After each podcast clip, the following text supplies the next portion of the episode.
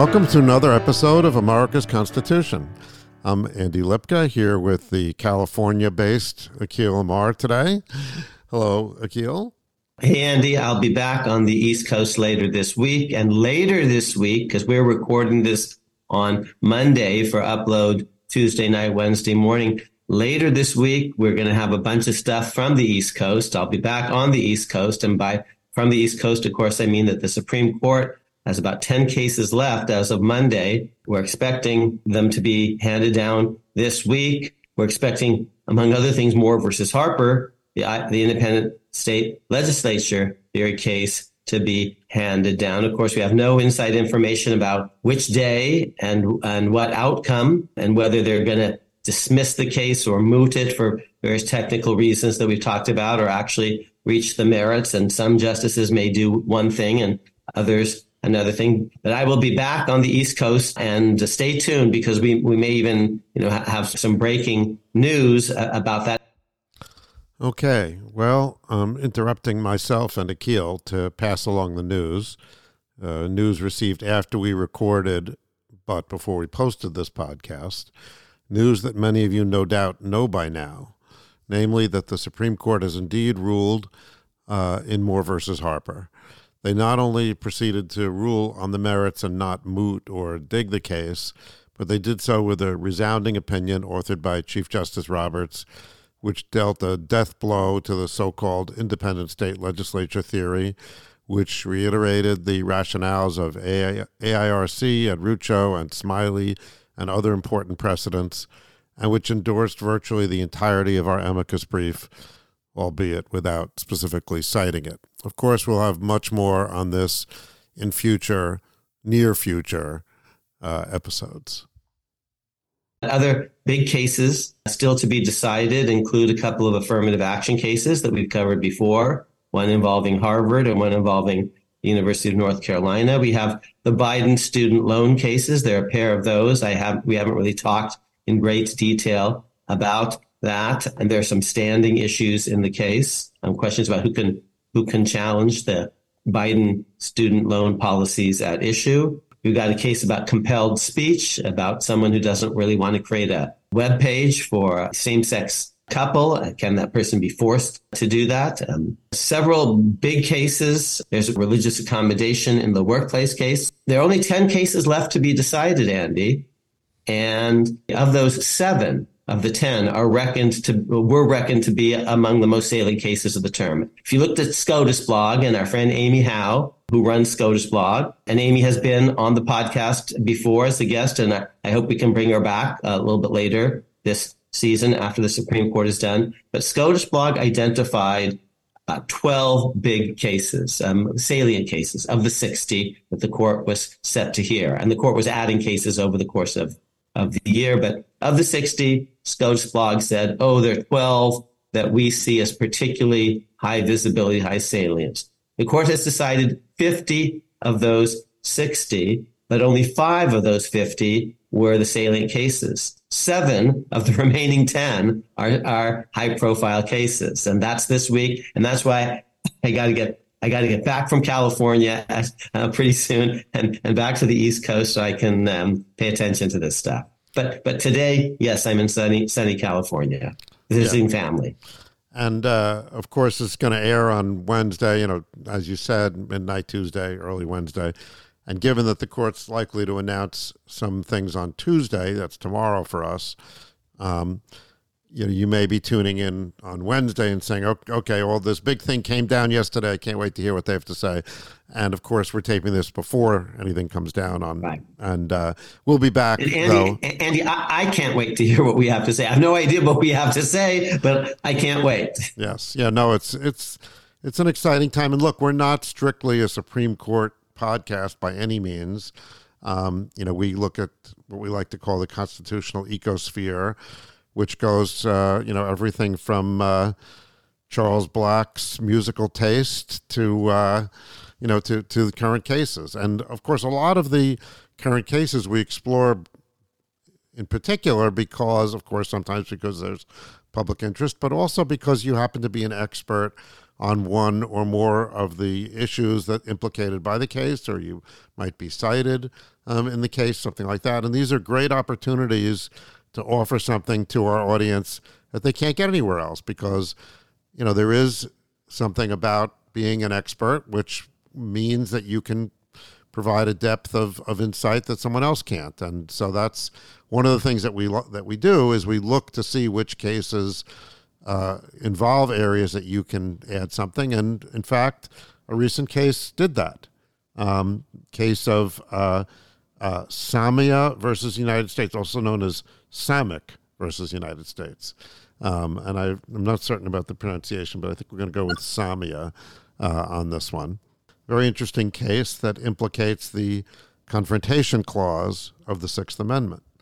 Um, so we'll talk about the case, but maybe it's useful uh, to hear what the confrontation clause says, uh, so you can, when you hear the facts of the case, uh, audience, you can think about it in those terms.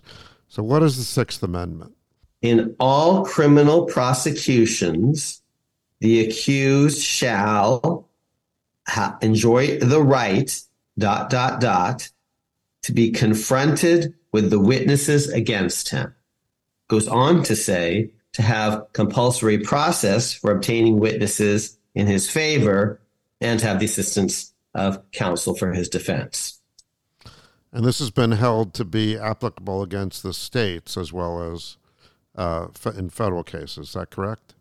Thanks to our friend Justice Hugo Black, um, and we've had episodes about Justice Black and the incorporation doctrine. Mm-hmm. Just so. This case happens to be federal case um, right. Tried in the Southern District of New York. Right. And so the facts of the That's case, why it's, it's Samia versus United States. And, and a trial, you know, obviously, it was United States versus Samia. Mm-hmm. But point is, it would be equally applicable to cases in, in state court. Exactly.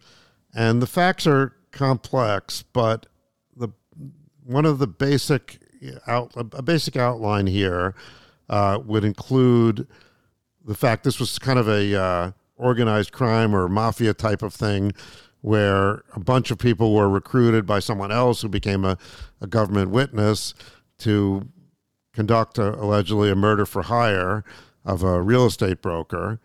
And the three defendants in question were tried together. Um, and this that's relevant um, to this case. They're, they're, tried, they're tried jointly in the Southern District. So there was a confession by one of the defendants, not Samia, someone named Stillwell, who arrested, who confessed after he was arrested. And what he said in the confession was that he was in the van where this real estate broker was killed, and that defendant Samia, who's the petitioner here, had shot the real estate broker. Okay. I confess he did it. Right, exactly. Now, the complication here is that the this guy Stillwell that confessed did not intend to testify in his own behalf, and the government obviously wanted to get the confession in, um, uh, and and it, now it implicated Samia, and but since he's not going to be testifying, um, then there are problems if you if you're the government and you want to use this testimony against Samia, right? Because Samia, under the confrontation clause, would have the right to confront Stillwell, the confessor, if he were to testify. You might think so. Um, and technically, he's not taking the stand, and we're going to actually talk about how the confrontation clause applies to someone who technically doesn't take the stand. Because from one point of view, you could say he's not the witness at all. Um, but from another point of view, you could say, well, really, it's it's his accusation that's that's very powerful in this case, and we're going to talk about all of that. Right. That's going to what what what um, does the word witness against um, uh, an accused really mean in the context of the Sixth Amendment? Are you a witness if your words are being introduced by someone else on the stand against an accused against the defendant? And the answer is going to be in Amar's world and under court doctrine, it depends. Right. I was getting to that. I mean, my point here, Akhil, was that I was saying that if Stillwell testified, uh, uh yes. then he then Samia could cross-examine him. Of course. But, right. But that's not happening. Okay. Stillwell is not testifying. He doesn't have to testify because of his right. Fifth Amendment right. Can't be forced to. So now you're the government. Trial, at least. And this is his trial as, as well as Samia's. Correct. Now, um, so now you're the government and you want to get this confession in, but you um, but you can't do it um, directly because Stillwell's not going to not going to testify. So what do you do? So what the government suggested was that a DEA agent testify, and he was going to testify that Stillwell had confessed. Right. Okay, so he's, I suppose, a witness to uh, the confession. Yes. Uh, well, under any definition, I would say he surely is a witness because he's taking the stand um, under oath and all the rest. And we're going to actually move beyond the facts of this case soon enough, and I'll we'll generate a little shorthand. So I'm going to call the person who actually takes the stand Stan, and I'm going to call the defendant, you know, in, in all these hypotheticals, Devin, you know, and I'm going to call the eyewitness, you know, who has some underlying information, but maybe doesn't take the stand. I'm going to call the eyewitness Inez. So Inez is the eyewitness, Stan is the person who takes the stand, and Devin is the defendant in various hypotheticals. Right, but the you can see how it's analogous to this case, where yes, you know, we have someone that did it, two people that weren't did it effectively. Um, one of them shot you know pulled the trigger. Right. They're, they're, the other they're the Devins is, of the world. They're the defendants in the case. Right. Okay. And one of them also happens to be the eyewitness, Inez, and then someone's taking the stand who happens to be in this case, and this isn't always true. Um, the person taking the stand happens to be a government operative, and that's not always going to be true. Now, one the court considered it to be relevant to this case uh, in ter- to to determine what the DEA DEA agent actually said. Um, right. Be- and in fact, it was agreed before he testified what he would say. The court actually got involved in deciding what he would say before he actually said it. Um, so there have been previous cases that indicated that if he said, remember the we're talking about Samia here as the person that supposedly pulled the trigger, and Stillwell as the one that is uh, that confess, Singing. but is, but is Singing, not testifying. yes. Right. The DEA agent can't say that Stillwell confessed that Samia pulled the trigger. Right. Can't do that. I okay. confess he did it. right. right. He also can't say, according to the court, uh, Stillwell confessed that blank did it. Right? So what did he say? He said, Well, Stillwell confessed to a time, this is a quote, when the other person he was with pulled the trigger on that woman in a van that he and Mr. Stillwell was driving. Okay, that's, you know, uh, should be were driving, but he said was driving. Okay. And the court considered this to be a, an important difference. And of course, that that raises now, why do we how could this possibly be, you know, admissible? Well, the court says it can be admissible because the judge can issue an instruction to the jury telling them something to the effect that they can't, uh, you know, you, they can't consider this evidence vis-a-vis Samia. Against Samia, right. right. This evidence should only be considered. Remember, it's a joint trial. There's one jury. Can come back to that because actually, just remember that there's only one jury in this case, multiple defendants. And the judge is going to give an instruction to the jury saying, what, what that FBI agent said, you can use it against Stillwell. You can't actually consider that against any, against, for example, Samia. And you might say, well, okay, why couldn't, then why is it that he can't say the other things that we said he can't say if you give the same limiting instruction? In other words, if you say, you know, Samia did it or whatever, but you can't use it against Samia.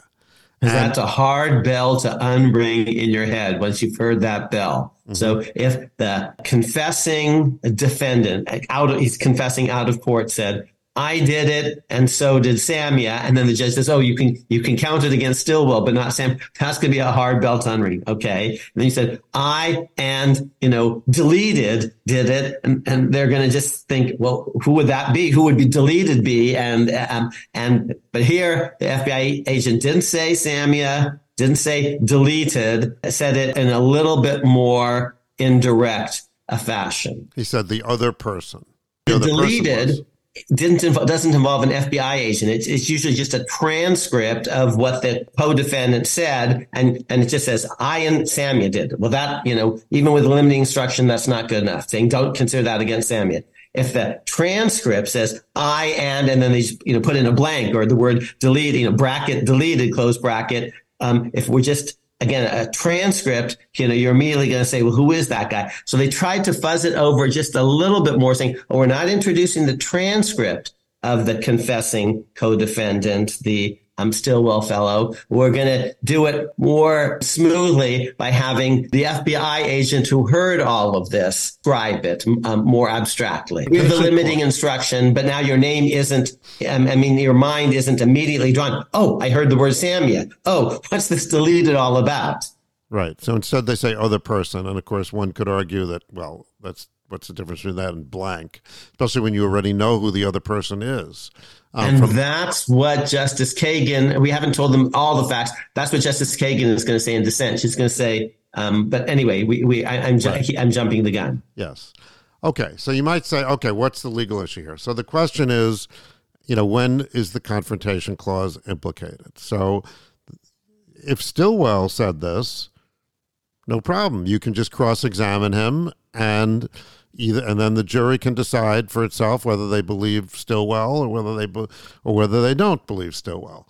But instead, you have the DEA agent testifying that Stillwell said it, and so now, yeah, you can cross-examine the DEA agent, but all you're really cross-examining him about is whether he actually heard this. Right. And and let's even take it a step further. Suppose actually there had been no confession at all. I know I'm now beginning to introduce an important wrinkle, but but I try to think systematically, and this is really important. Suppose there had been no confession at all, and Samia knows that Stillwell was actually the trigger man. He he's still guilty maybe of something, but not of something as serious if he's not the trigger man. For example, if he's not the trigger man, you can't get the death penalty under cruel and unusual punishment doctrine. The only people who can get the death penalty are actually people who pulled the trigger, not their accomplices. Okay. So if Samia wanted to actually call Stillwell to the stand under oath and, and cross-examine him because Stillwell did it, he's not allowed to do that because Stillwell, under current doctrine, can say self-incrimination. You can't force me to um, take the stand and admit I did it under oath. And of course, you know, if you have this situation where someone is essentially accusing you of doing something and you don't have the right to uh, confront them about it because they have a right of against self-incrimination, um, that's a problem. And the court is saying, well, this can be cured by uh, a limiting instruction on the jury saying, uh, well, yeah, you just heard this, but you know you you can't consider it against this defendant. And uh, of course, the obvious thing is well. If, if you're trying to obscure the identity of the defendant by saying words like the other person, then why do you need a limiting instruction saying that you can't use it against him? You know? um, and and and Andy, but just t- take a step back because I'm saying even if the government weren't trying to use some evidence and had no confession against the co-defendant in a totally different situation. I'm saying existing doctrine is troubling, and Amar actually has a solution. The, um, remember, the key to this case is in part a phrase that includes the word witness. What, who's a witness? What does that mean? What does that require? That word appears in the confrontation clause. You're entitled to confront witnesses against yourself if you're an accused person. It occurs in the compulsory process clause. You have a right as a defendant to compel the production of witnesses in your favor. It's also the self-incrimination clause of the Fifth Amendment that no person can be compelled, same word, to be a witness against himself in a criminal case. Now, um, existing doctrine, basically, especially in a co-defendant situation, would say, ah, one co-defendant can't compel the other co-defendant to take the stand because that other person would be compelled in a criminal case to be a witness against himself. And but this is a problem if actually, um, let's imagine just it's a uh, maybe a slightly far fetched hypothetical for some people, but let's imagine someone's a murderer but not a liar because for religious reasons, maybe they pulled the trigger, maybe they now repent, maybe they weren't religious before, or it wasn't intentional, or something like that. They're not going to lie. Or let's imagine they're going to lie, but they're going to be a bad liar um, you know, you're going to be able to, they, they, they're, you're going to be able to slice and dice them. They did it. You know, they did it. You know, they pulled the trigger and you didn't, but you today are not allowed to put them on the stand because they're the co-defendant. And, and, um, um, now, in, Amar is going to actually have a solution to this. It's going to go back to some of the things we talked about in our episode on compelled self-incrimination. It's going to it's going to be a little complicated, uh, but not not too complicated. But Amar's constitution tries to be systematic, tries to think about how self-incrimination rules connects to confrontation rules, connects to compulsory process rules, three different clauses that all use the same word witness. How do they fit together um, into a larger schema of innocence protection and truth seeking? And, and if my reforms were adopted as a package, they'd be much better for innocent defendants. They'd also be better for government trying to actually convict guilty defendants. It would be a win-win because in my world, we introduce more evidence in certain ways, and and that would be a good thing. Now, of course, listeners to this podcast will know that we've spoken about the Fifth Amendment um, before, and we've spoken about uh, notions of whether you can use, you know, fruits of someone's uh, you know testimony uh, against them and things like that. And we're going to you know rehash a little bit of that, but this is in case you're thinking, oh I heard all this already. No, this is we we're breaking new territory here. The Sixth Amendment is not the same as the Fifth Amendment, but they are, of course, related. And and clearly, the Fifth Amendment is implicated in this case because the uh, self-incrimination uh, issues are are right at the forefront, but they're not the only issues.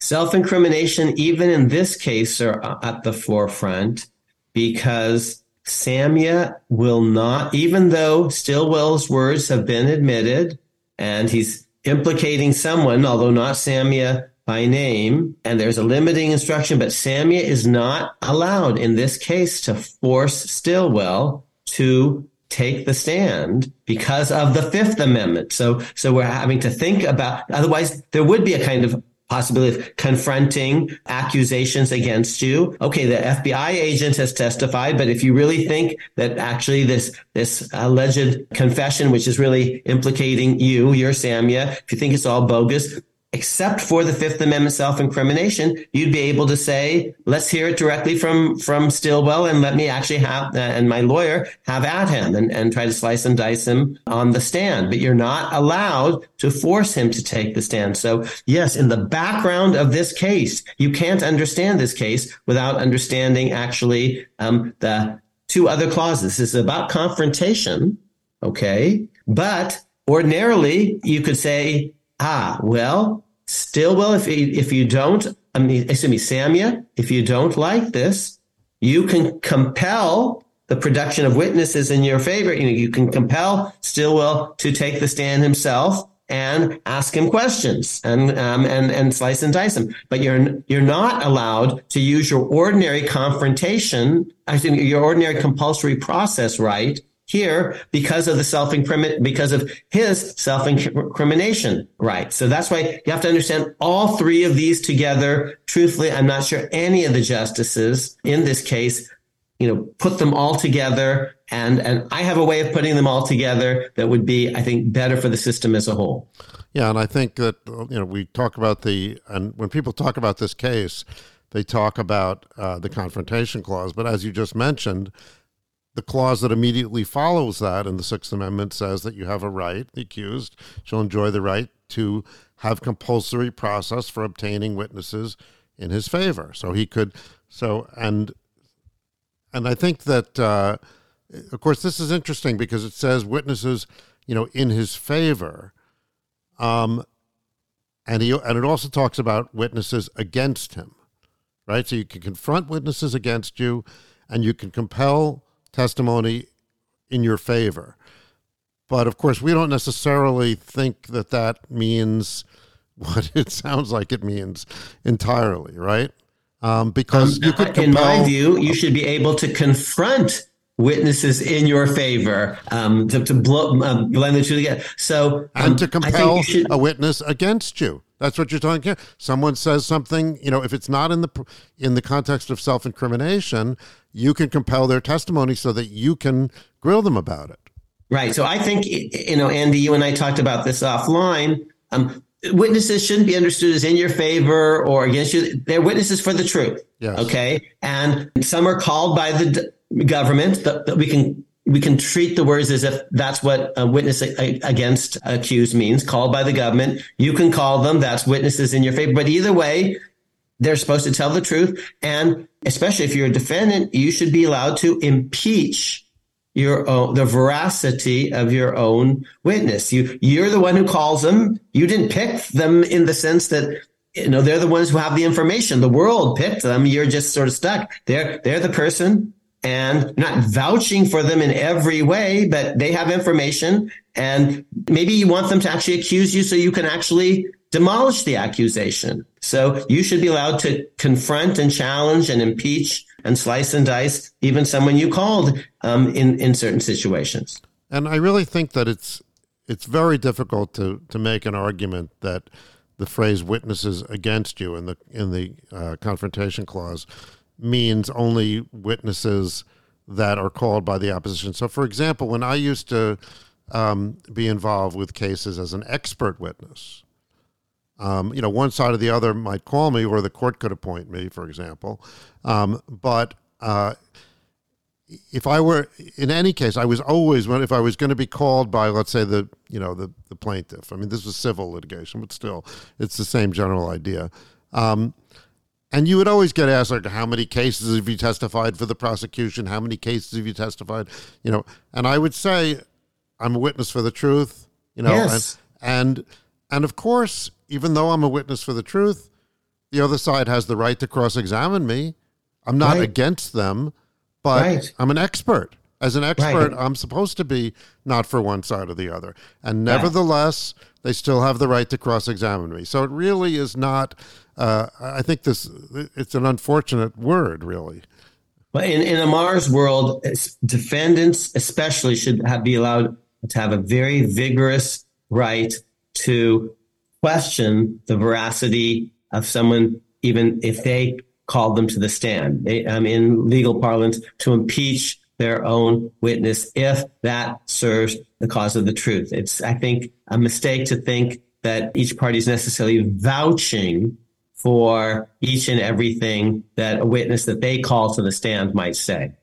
You know, it's an adversarial proceeding, but that doesn't mean that witnesses are adversarial necessarily. What a defendant will ask the judge to do is permission to treat the witness as a hostile witness, Your Honor. And that means you, you have more leeway and, and that you should be allowed to do that even if it's a witness that you, you called to the stand. Mm-hmm. You get permission to treat them as a hostile witness. So you can ask like leading questions and things like that in that case. Exactly so. Mm-hmm. Okay. And by the way, I never took evidence in law school, but I've watched lots of Law and Order episodes. okay, that's like uh, you know, I used to get on my uh, my my kids for getting their news from the from the Daily Show or something like that with Jon Stewart when he was uh, hosting it.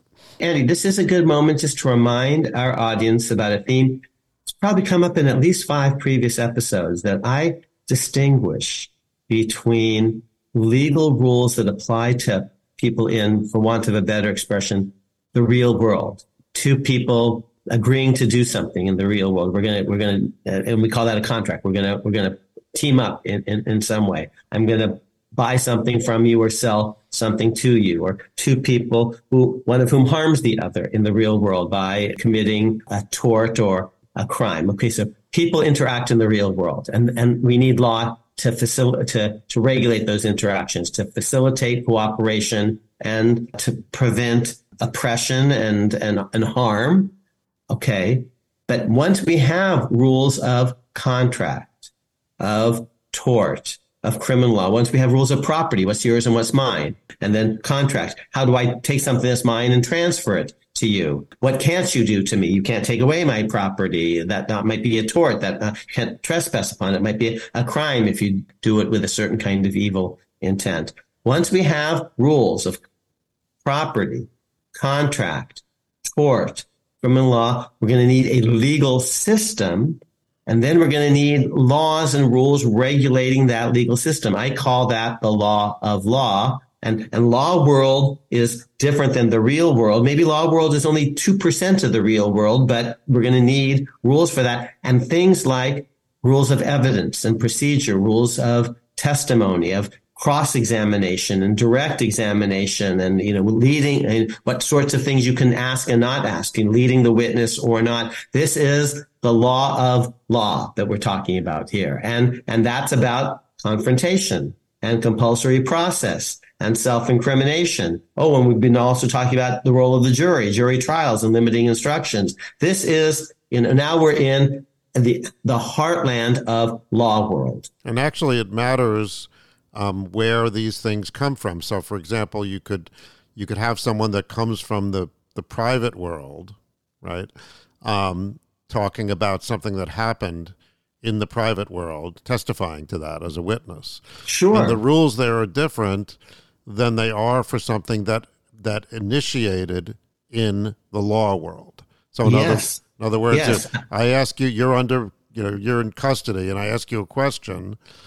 So that's that questioning and and your and whether or not your answer can be admitted is subject to different rules than if that question took place from just you know you and I having a conversation here or something like that. So let me let me actually and now here we're moving beyond Stillwell and Samia and, and the rest the DEA agent. Now we're using hypotheticals and and just to remind everyone, Inez is an eyewitness of a certain sort. I Inez, and Devin is the ultimate defendant in the case, and Stan is the person who takes the stand. Okay, so let's imagine one situation.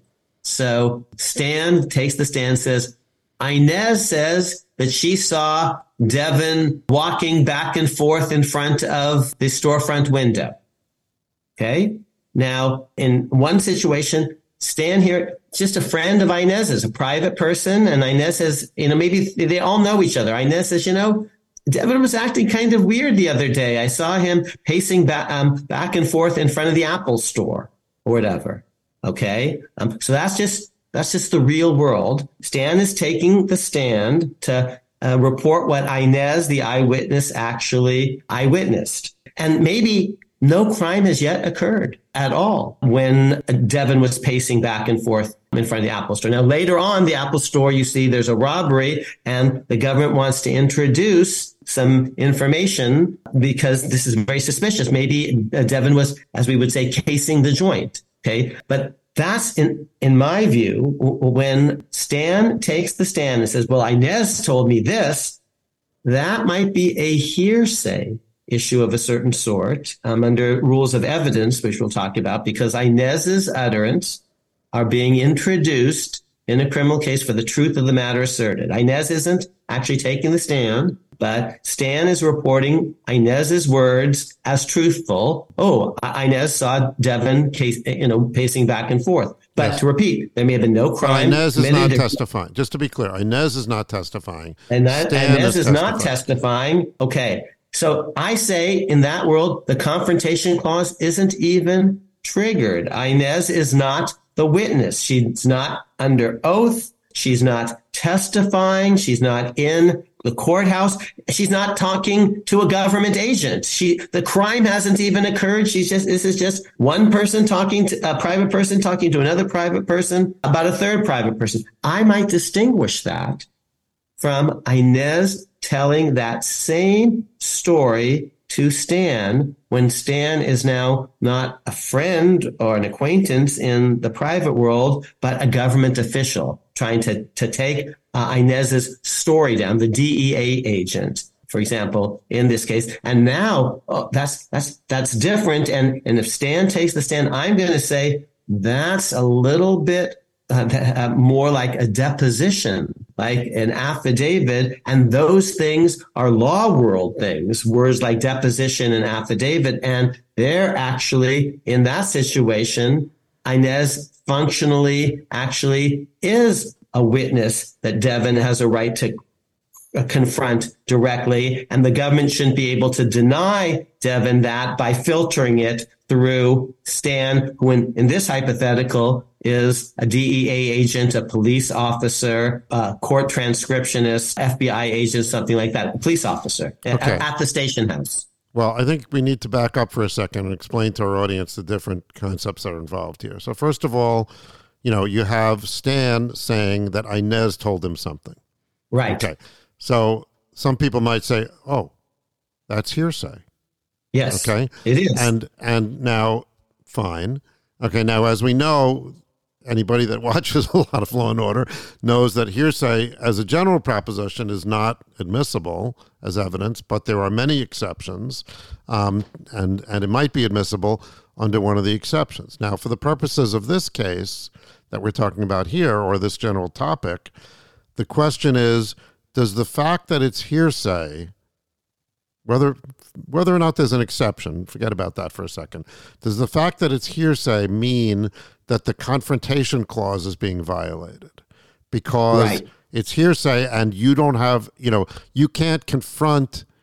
So if I say, you know, you said this to me, if I say that on the stand, well, if you can't, you can't testify, you can't cross examine me about the truth of what you said. All I can really, all I really know is that you said it. Okay. Right. Now, I don't know whether it's true.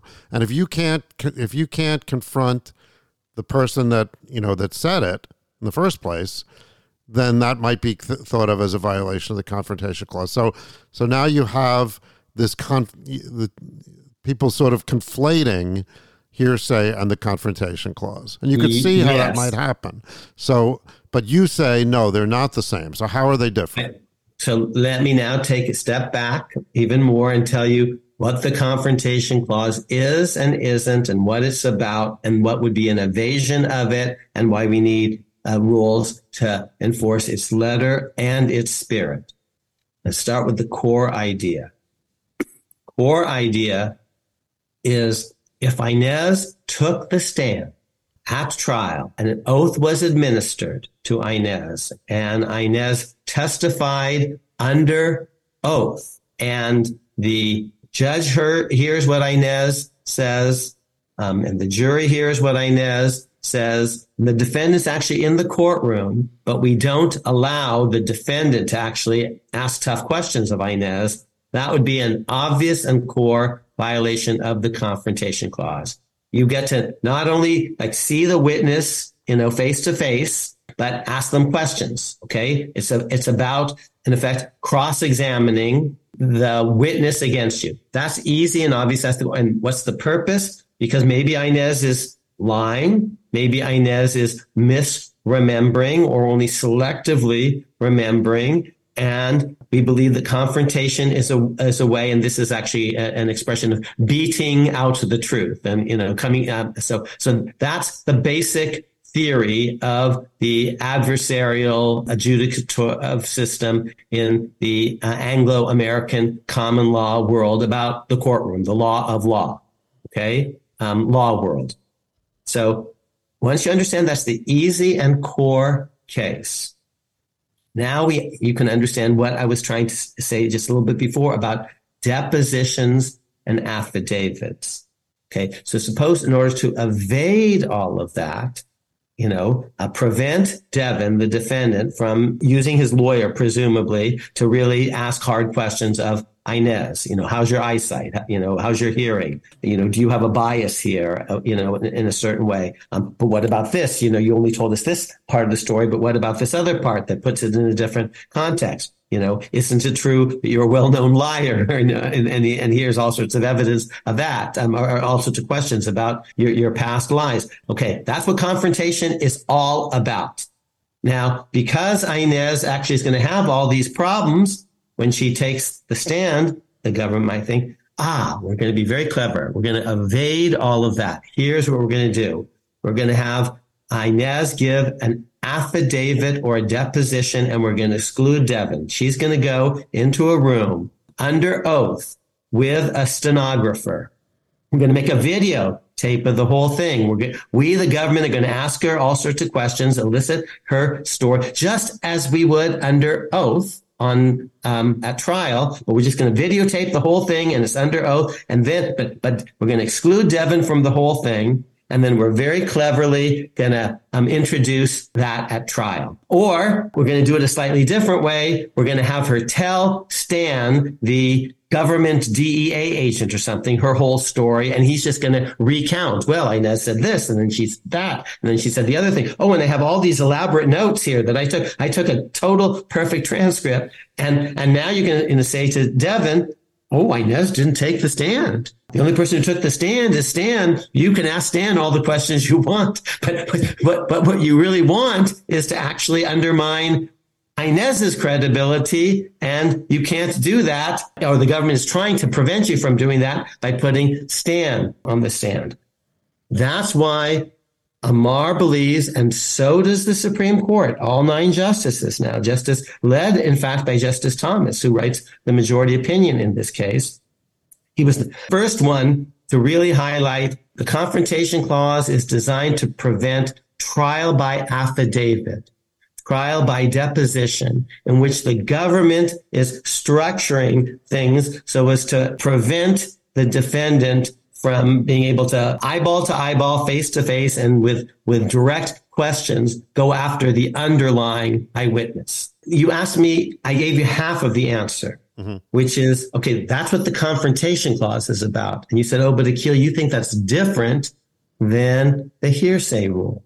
Just so. Because in another kind of situation where Inez just tells her fr- friend Stan about what their mutual friend Devin was doing and acting weirdly, that might trigger hearsay rules if um, Stan testifies to what out of court declarant Inez actually said and didn't say. But that's totally different. Three private people that has nothing to do with affidavits, nothing to do with depositions. It's not an evasion directly of the confrontation clause rules about um, how we structure uh, courtroom interactions. And that's Thomas's big idea. And, and so now, Andy, I apologize in advance to our audience, but I'm once again going to sort of say, oh, here's Akhil's angle on all of this. But I actually am, you know, this is Amarica's Constitution and I am implicated in all of this. There was a time, Andy, before Clarence Thomas and Akhil Amar came along and Justice Antonin Scalia is going to play a role in this story, as is Stephen Breyer. There was a time where the court doctrine conflated the hearsay rules with the confrontation clause. I told you a little bit about the confrontation clause. Let me just say a little bit more about hearsay. Under hearsay, a hearsay witness is different, I think, from the confrontation clause witness, but, but hearsay is triggered when an utterance is introduced by an out of court declarant, other than the defendant, actually, for being very strict, for the truth of the matter asserted. Okay. So it's classic hearsay when Stan, who is a private person, who is a friend of Inez's, repeats what Inez told Stan because Inez's utterance is being introduced, let's imagine, for the truth of the matter asserted, and she's not in court. That is classic hearsay. Well, I didn't see it, but so and so told me that, you know, that they saw it. That's hearsay. Hearsay is subject to all sorts of exceptions. It is admissible under certain circumstances. When the courts conflated that before Thomas and Akhil came along with the confrontation clause, they had actually, in effect, too broad a definition of witness. So they were treating Inez as if she were a witness, even outside the situations of depositions and affidavits. And because actually you're going to need exceptions to the hearsay rule. We create um, all sorts of. They, they court basically says, well, there's confrontation, but we can make exceptions. But the confrontation clause doesn't say anything like we can make exceptions. It has no ifs, ands, or buts. So Thomas comes along, and this he did this in the very first week of or the, of the first sitting uh, that he was on the court. He actually wrote an opinion that suggested we should have a narrower definition of witness for confrontation clause purposes. And it should be a- absolute. If you really are a confrontation clause witness, then there's an absolute right of confrontation. But the idea of an out of court declarant whose utterance is introduced for the truth of the matter asserted, that's a different thing. That's the hearsay rule, and there are exceptions to the hearsay rule. Can you give me an example of where the confrontation clause is, is implicated uh, and hearsay isn't, and vice versa? Okay. Vice versa is the easiest of all. Stan says that Inez reported that Devin was um, walking up and down before uh, in front of the Apple store, the, the glass front of the of the Apple store. Okay, so that's hearsay. Um, that's hearsay. But it might be admissible under an exception to. There might be various exceptions to the hearsay rule. Maybe that was you know, Inez's dying declaration as she was dying. She just wanted to get this off her chest or something. And the idea is people don't die on their deathbed. You know, there are co-conspirator exceptions to the hearsay rule. There are excited utterance exceptions. There are lots of exceptions, but Thomas says the and I agree with him, the confrontation clause is not implicated here because one, Inez is never taking the stand. And this isn't a situation where the government has manipulated the thing by a kind of affidavit or deposition. So, so in that case, then let's say that that it got admitted under an, an exception to hearsay, like it was a dying declaration, let's say, and you say, well, sure, that's a perfectly legitimate exception to the hearsay rule, um, but um, because it's hearsay, that means in this false reasoning that the confrontation clause is implicated. And because I didn't have the right to cross examine Inez because she's dead, this testimony needs to be excluded. And you say no, it should be included because the conf- confrontation clause is not implicated here. Um, yes. And yes, it's hearsay, but it's an you know an exception to hearsay, so it should be admitted. And you can't say no, it has to be kept out because of the confrontation clause. Is that right? right? Yes. Okay. Um, whereas the court would have said at one time, perhaps, so otherwise. Either they would have excluded it, and that's wrong, or they would have done a balancing analysis and said it's okay. But the problem is they shouldn't do a balancing analysis where the confrontation clause is actually triggered where there's an affidavit or something like that. They say, well, we think the affidavit is actually pretty reliable or something like that. So we're going to uh, uh, admit it. Yes, they did an affidavit and they got Inez to say all these things and they excluded Devin and now she's dead. Okay. And so, gee, but under, you know, rules of, of hearsay, you know, she's dead. So we're going to, that was her dying declaration or something. Doesn't matter. Even if it meets the hearsay rule, the confrontation clause is categorical. Um, so when you mush them together, either you're going to start balancing away the confrontation, the core confrontation clause, right? When you shouldn't or you're going to be excluding categorically all sorts of stuff that makes no sense to categorically exclude because you have too broad a definition of witness. Okay, now what about the other way? Well, he- here's a case where the confrontation clause applies and, and hearsay has nothing to do with the, the matter. Closed circuit testimony. It's not hearsay at all. You've got a witness but we don't allow the witness is a child.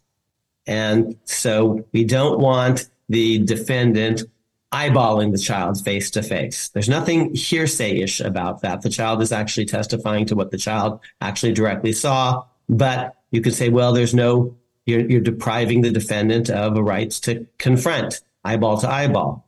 Or there have been cases about that. Just any situation where someone takes the stand and starts testifying against the defendant. And if we cut off, if we didn't let the defendant ask questions of that person taking the stand, stand, that would be a confrontation clause issue, core confrontation clause violation. Has nothing to do with hearsay. Right. So the point is that, that hearsay. Mm-hmm. So a couple of points that you made here. First of all, we've now established that hearsay and the confrontation clause are not the same thing. We've also established that there are exceptions to hearsay, or, at least we we know that. Um, but there aren't uh, certainly as readily um, exceptions to the confrontation clause because it's phrased in absolute language. And the yes, fact that that's the, the key. And the fact that the, that you're giving a narrow interpretation to the confrontation clause. In other words, you're not saying it's so broad that includes every uh, everything that's hearsay. Um, that makes it more tolerable to have a stricter interpretation of this clause.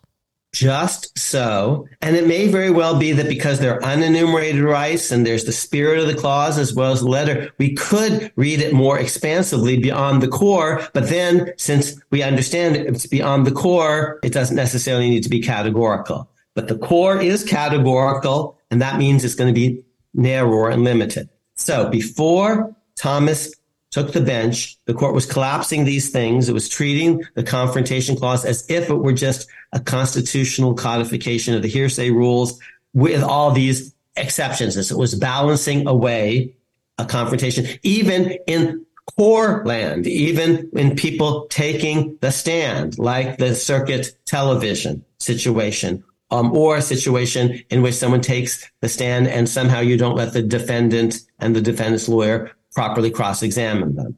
Okay. So enter Thomas. I think this was the first week he was on the court. Um, he heard a case and he's a textualist of a certain sort. And I think he was actually picking up on something in uh, the, the, brief of the United States. And so he tosses out a, a different conceptualization saying maybe we actually need a narrower definition of witness. It should be about affidavits and depositions. Enter Akhil. Akhil reads this and say, wow, that's a really kind of interesting and nifty idea. And Akhil writes some stuff about this, citing Justice Thomas, becomes an article, Sixth Amendment First Principles, an article that talks about all sorts of things in the Sixth Amendment compulsory pro- confrontation, yes, but compulsory process, yes, jury trial, speedy trial, public trial, trial from the district as well as the the state as a whole. So kind of venue and vicinage issues. We've talked about some of these in, in, in past episodes. Sixth Amendment's about a lot of things, but one of them is confrontation. And so there's a little five page discussion in this piece about confrontation in which I offered a narrower definition.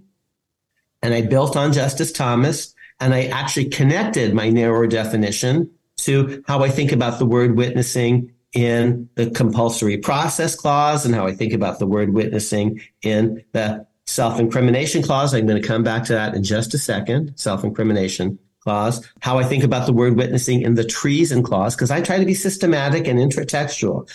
The word doesn't always have to mean the same thing in every situation. It probably can't, but at least when you think about one, think about the other. So I write this up and um, another scholar is beginning to think along the same wavelength, a slightly different idea. His name is Professor Richard Friedman. He's a very distinguished evidence law professor, among other things, at the University of Michigan. So anyway, Thomas actually launches the thing building on a U.S. government brief. I pick up on this and start writing about it. Richard Friedman writes about it. And eventually, this is really interesting and astonishing. Some of the other justices begin to pick up on it. Um, Justice Breyer who doesn't always vote with Justice Thomas, picks up on this and cites me in a concurrence. And then, amazingly enough, Justice Scalia picks up on this, writes an opinion for the court in a case called Crawford, in which she basically repudiates the earlier cases. comes up with um, this new way of thinking about the confrontation clause, citing, of course, Justice Thomas, who saw it first, citing Justice Breyer, who suggested, hmm, this might be, you know, a different way of thinking about the whole thing. He is also on board. That's three justices, Thomas, Breyer, Scalia, but that's short of a minion, we might say. okay, you need five, not three. And interestingly, citing these academics, Friedman and Amar, and overturning cases in textualist originalist fashion, overturning cases in the name of constitutional first principles. And he does a, a, lot of additional historical background um, historical digging suggesting, yes, actually, the deep background is to prevent trials by deposition, trials by affidavit. And now you see this is consistent with my view that precedent should yield to text and history, that we need to take text and history seriously, that we need to think about things um, holistically. And uh, later cases actually also continue to cite Akhil from time to time on this issue. So I've been cited, I think, about four dozen times by the Supreme Court, but but three or four have been in this area and by different justices, by Thomas, I think, um, definitely by Justice Kennedy, by Justice Scalia, by Justice Breyer. So this is how it, it intersects with Amar World, the Crawford Revolution. This is revolutionizing how we think about the confrontation clause. And actually, Andy, I think speaking of hearsay, we, ha- we have a scholar who actually quotes Scalia on the significance of the Crawford case in Scalia's own ideas about his contributions to Supreme Court precedent and case law and jurisprudence. Earlier, just to be clear for the audience, you said, well, he only has three justices and and Amar, but in fact, Crawford is unanimous. Um, the, the, in result, right? In result, um, right? Not in outcome. I think uh, Justice Chief Justice Rehnquist has some real skepticism about certain things. Right. Rehnquist files an opinion uh, concurring in the judgment, and O'Connor joins, but uh, the rest of them join the Scalia's opinion on that. Right. So, um, but before Crawford, what I'm saying is there weren't ever five right. justices. Right. Just I just wanted to be clear on on that. Uh, right. Before Crawford, there was Thomas, you know, and Breyer in these concurrences. Um, and this was contrary to what the court had said. Because when Thomas first floats this, actually, Rehnquist um, writes very dismissively, adds uh, too much water on the bridge, too late in the day to actually, you know, rethink first principles. And in the end, the court rethinks first principles, you see. This is why I'm, you know, pushing back when Prelogar in Dobbs says, oh, we don't do that. Yes, we do do that. Often we do do that. We rethink precedents if they're, we come to believe they're inconsistent with the best understanding of the Constitution's text and history. But Josh Blackman, talking about this Samia case, had a firsthand report of what Scalia said about Crawford. So Josh Blackman says on the uh, blog, The Volokh Conspiracy, he says, When I was at 2L, I attended an event on Justice Scalia's, Scalia's book, Making Your Case. During the Q&A session, someone asked Justice Scalia what opinion he was most proud of. Without any hesitation, he said Crawford versus Washington, 2004. This landmark decision applied an originalist framework to the confrontation clause. Prior to that, to that Crawford, Ohio versus Roberts from 1980 imposed a reliability standard to determine whether out of court testimony could be introduced. But in Crawford, Justice Scalia turned back the clock to the deep historical roots of the right to confrontation. And that reliability standard was, in effect, the balancing test under hearsay rules. So this is because hearsay got smushed together with confrontation, and they're actually slightly different things. And before Thomas came along and before Crawford, the two were, were conflated, and Crawford decoupled them, and it was a textualist opinion because uh, the grammar says it's absolute.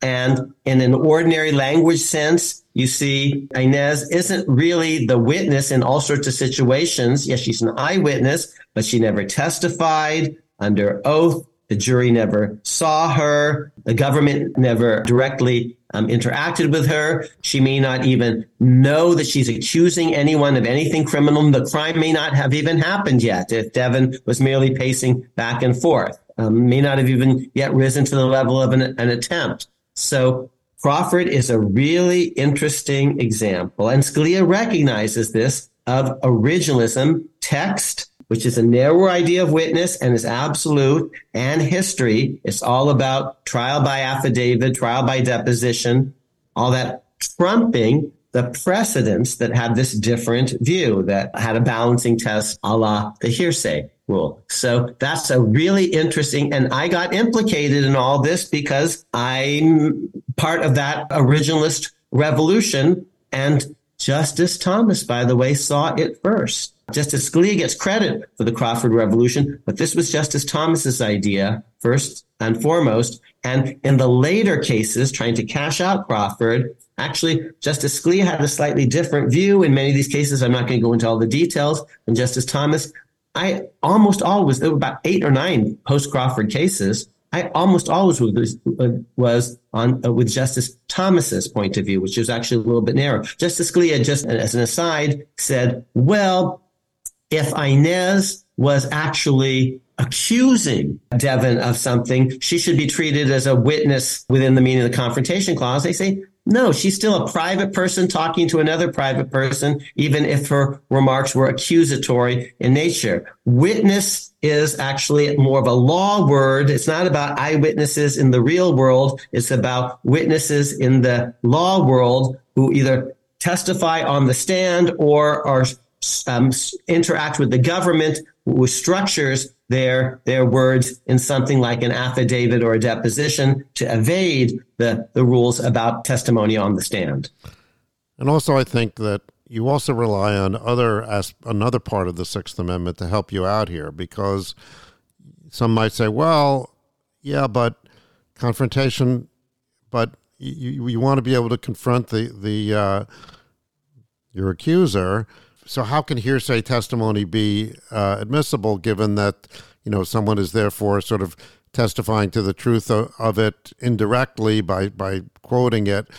And what you say i think at times as well yes but you have compulsory process. You you yeah, can subpoena um, the original you could subpoena Inez um, in this case or in many cases and then you can put her on the stand and say well what about this? What about that? And so effectively, you're cross examining her. You can have a narrow definition of witness under the comp- uh, confrontation clause in many circumstances. You can say, well, you know, um, Stan is a private person and he's testifying about what Inez says about Devin, you know, uh, casing the joint. And, and I'm saying confrontation clause isn't implicated. Too bad. And if it meets a hearsay exception, then too bad for Devin. And, and the confrontation clause isn't violated here. But here's the reason this is okay in general. Uh, if I have a narrow definition of confrontation clause, because yes, Devin can subpoena Inez under the compulsory process clause.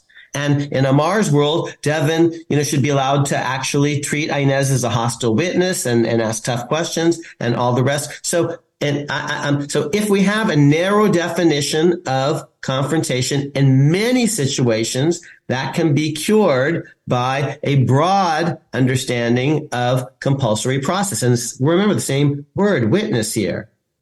In the Samia case, though, mm-hmm. oh, that can't happen, Andy. And can, and have you now figured out why that can't happen, quite?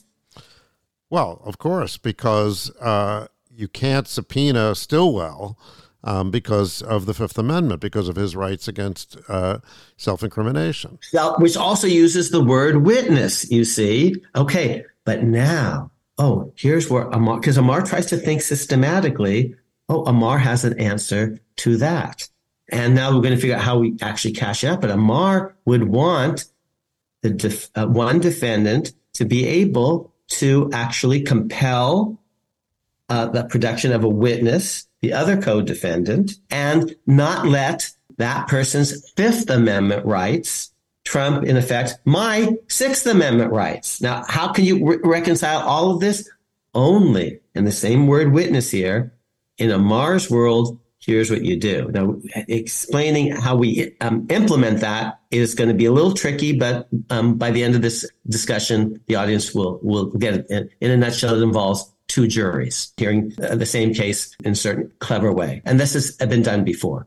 But in Amar's world, ah, Samia should be allowed to put Stillwell on the stand and have at him uh, in all sorts of ways and Stillwell should not be allowed to uh, invoke the Fifth Amendment because as long as Stillwell's words are never um, introduced against Stillwell and the jury doesn't hear those words, Stillwell will not have been made a witness against himself in his criminal case, mm-hmm. as long as the jury doesn't hear all of that. Okay. Now, how you actually, again, implement that, I'm going to tell you in just a bit. Why does doctrine not allow that? And by the way, if the government wanted to put Stillwell on the stand in a certain situation, it can easily do it by just not prosecuting Stillwell and giving him total immunity. And then actually the government can get him to, to testify against Samia. The government can do that. Oh, but Samia is not given comparable ability to compel. The government can compel Stillwell's testimony. He says, "Oh, I take the fifth. They said, "Okay, we give you immunity, and and there you have it, and and now you have to testify." Um, but we don't let Samia do that. Now, we don't let Samia do that in part because we don't want to give every defendant the ability to give their co-defendants or their partners in crime what's called an immunity bath. But in Amar's world, all the government has to do to force someone to sing. Let's say, let's imagine out of court, in a deposition, in an affidavit, you know, in the police station, you know, you have to tell us the truth. And say, I don't want to. Say, okay, you're immunized, but the immunity is merely your words won't be read against you at your trial. But any leads that we get from them, that's fair game. Okay. Now, if you have that narrow idea of what it means to be a witness against yourself in under the Fifth Amendment, that as long as your words are not introduced, you never will have been made in, in your court, uh, in your trial, you never will have been made a witness against yourself in a criminal case as long as your words aren't introduced, but fruits are fair game. Oh, well, then defendants um, could be a- allowed to, to force other people to testify against themselves. And as long as their words are not introduced against them, the, the person taking the stand in their own criminal case, then nothing will have been violated. Now, how do you do that as a practical matter? If you had two juries, you have the same case, multiple defendants, same witnesses and all the rest. But if Stillwell wants to put Samia on the stand, Samia doesn't want that, but we just exclude Samia's jury from uh, that part of it. And, and they never hear that. Samia can put Stillwell on the stand. We exclude Stillwell's jury. And the government is actually the wiser for this because it can use all the fruits that a, flow from this compelled testimony, because that's not forcing someone to be a witness against himself. If we use fruits, fruits are different than witnessing. I know that this is uh, quite technical. This is, you know, law can be that, but he, taking a step back, Andy, here's what we've done for the audience. We've connected the confrontation clause, which talks about witnessing, with the compulsory process clause that talks about witnessing in a criminal case with the self incrimination clause, which is about witnessing. And we've connected all these together. And we've done so in a truth seeking way. And in some ways, I'm saying defendants should have broader rights than they have now to put people on the stand, to go after their own witnesses by treating them as hostile witnesses. And Andy, let me mention one other constitutional clause here. uses the word witness the treason clause of Article 3 says you can't be convicted of treason unless there are two witnesses. Now, we would never count it as two witnesses if one person takes the stand and says, well, I saw him did it, do it. Oh, and someone else told me, you know, I, I Stan saw Devin commit treason. Oh, and Inez told me the same thing. You know, we wouldn't treat Inez as a second witness if she never testified under oath at trial and, and so on. So I'm trying to see if I can achieve, yes, a textual coherence of a certain sort, but also a functional and structural coherence, how all these things need to fit together into a system. This is the law of law system. And in my world, we have overread the word witness in the self-incrimination clause to by allowing fruits to be covered and they shouldn't just as we overread the word witness prior to the Crawford Revolution and Justice Thomas in the confrontation clause, and that created all sorts of difficulties, you see. Um, so now, Andy, maybe we should just say a little bit more about Justice Kagan's and Justice Ketanji Brown Jackson's dissent and what the majority opinion actually says. Now that you we, we've talked a little bit about a different way of thinking about the case. Yeah, I mean, just in terms of getting getting back to this case in particular, a lot of it turns on the question of the jury instructions, um, and so I think the court and, and what Justice Kagan and Justice Jackson say is that the court is kind of missing the point that that you're starting off with a confrontation clause violation here. You know that that it, and then you're, you're they're trying to make it fit into the you know the square peg into this round round hole um, by saying, well, you know, this kind of and that's why you get into these splitting hairs kinds of things. It's the this is the kind of trouble the court gets into when it's trying to you know fit things into court into clauses that actually are are categorical.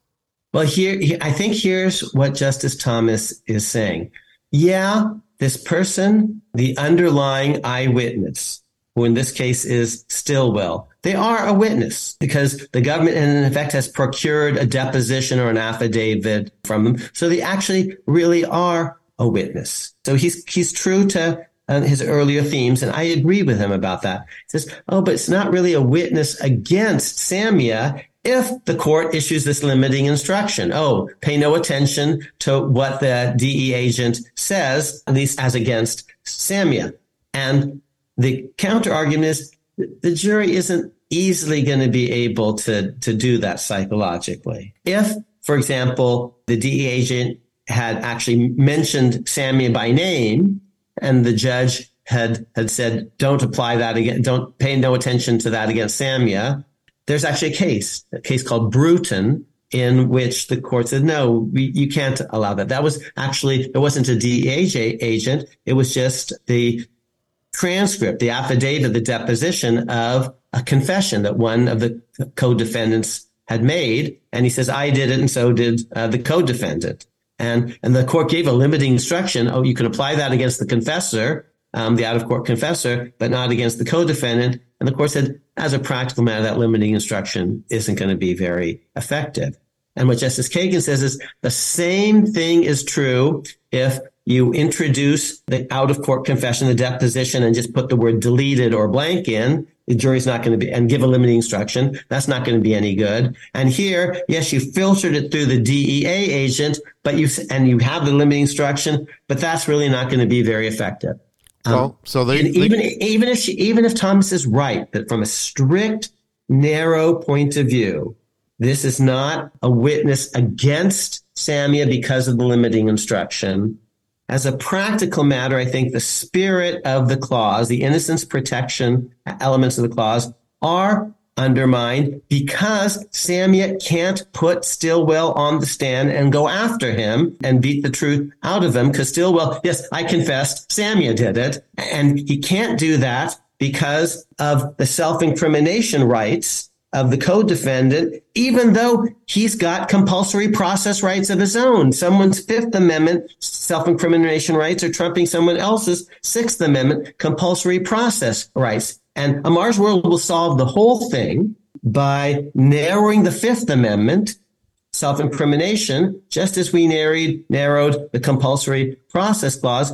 And we don't have to have separate. The thing that um, is worrying the court is, gee, if limiting instructions don't work, you're going to have to have two separate trials. And there's just going to be a huge overlap of, of evidence. It's very inefficient. You're going to have to trial against one person and, and the confession can be introduced against him and, and a totally different trial against the other defendant, against Samia, where you, you don't allow the DEA agent at all. Okay. And, and that's just going to be rather than limiting instruction, you just don't um, allow it at all, but you need a whole separate trial. And given that 99% of the evidence against one is valid against the other, all the other physical evidence of witnesses, two trials is going to be really inefficient.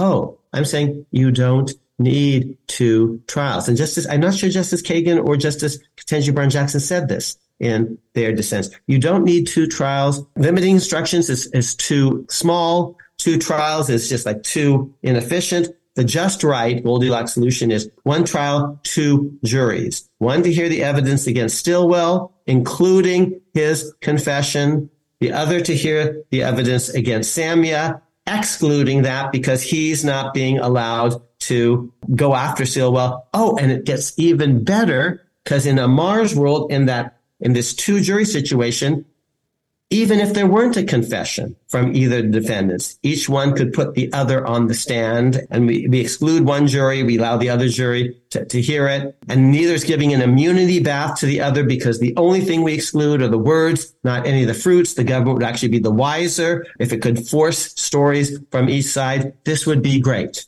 You know, I think that the, the two juries solution is a, is in a sweet spot because, you know, as you said, the um, having to sever, sever, sever trials all the time uh, puts a lot of weight on the justice system. Plus, it in some cases it can deprive the jury of context, which is which is helpful in, in producing a just result. Um, so uh, here the burden is relatively small. It doesn't come up that often, and you know it's just another jury. And you typically you have a big jury pool for a big case like this. Um, so you're just taking more jurors from the pool. Um, so it's not like you have to have two pools necessarily. Now, I will say though that you know we were talking about Justice Kagan's dissent, and in fact, Justice Jackson also writes a dissent. Um, she, uh, she joins Justice Kagan's, but then she she adds her own, and she's a little stronger. What here's a couple of quotes from her dissent. She says, "The introduction of a te- here she's citing Crawford. She says the introduction of a testimonial statement from an unavailable declarant violates the confrontation clause unless the defendant had a prior opportunity for cross examination. Now, of course, this gets into this testimonial, you know, right. distinction, but it doesn't matter because for the purposes now because even if it weren't testimony, a testimonial statement would still violate it. Um, um, and then and she was a criminal defense attorney, and so she she has a, a lot of firsthand uh, uh, understanding of how the system works. Maybe how limiting instructions as a practical matter won't do the trick. Right, and so she goes on to say, when the government attempted to nonetheless introduce Stillwell's inculpatory confession, notwithstanding Samia's inability to cross-examine him, it sought an exception from the confrontation clause's exclusion mandate. And then she goes on to say there's only one case where it's provided that um, Richardson versus Marsh, 1987. Um, and in in the end, the uh, the justices in the majority are saying, well, we have a presumption that the jurors are going to be able to follow these these instructions. But then, you know, in in the what is it? Uh, in Bruton, they don't believe that. Okay, so now it so they so they've now you know said, well, actually, we don't believe that they're going to follow that presumption when we name the defendant, or if we or if we insert a blank instead of the name. So here, yeah. you know, you're really getting you're splitting hairs in, in, in yes. terms of of what the instruction can say, what the testimony can say, and so the two jury uh, solution is so much cleaner uh, than that. So and two jury, four clauses. Okay, maybe that can be the title of, of our episode. I am reading the confrontation clause somewhat narrowly, but I'm reading the compulsory process clause to help uh, take up the slack. Okay, even if in certain situations someone's not a witness, a merely an out of court declarant, so that the com- and the confrontation clause isn't triggered, but you can always ordinarily force them to testify by compelling them. And I'm going to um, allow you to cross examine them and treat them as hostile and, and, go after them. And whether or not there's a confessing co defendant or even a co defendant, I'm going to let you actually force all sorts of people onto the stand. And I'm not going to let their Fifth Amendment self-incrimination claim trump your Sixth Amendment compulsory process claim because the only thing that they're going to get is narrow immunity that their words um, will never be introduced against them in, their, in a criminal case brought against themselves. And by the way, the government is now all the wiser because it can use fruits and, and the defendant can use fruits. Everyone can use fruit. Um, and of course, this is going to square better with what the word witness means in the treason clause as well. It doesn't just refer to any out of court declarant or something whose utterance is, is, is introduced for the truth of the matter asserted. So I'm trying to actually make sense of all the clauses and their purposes and it's going to help defendant in this case. It's actually going to help the government in all sorts of other cases because they could use fruits. I think we would we preserve efficiency in the main with the two jury solution. Now, Andy, here's uh, now my confession at the end. I confess. I remember I kept saying, I confess he did it.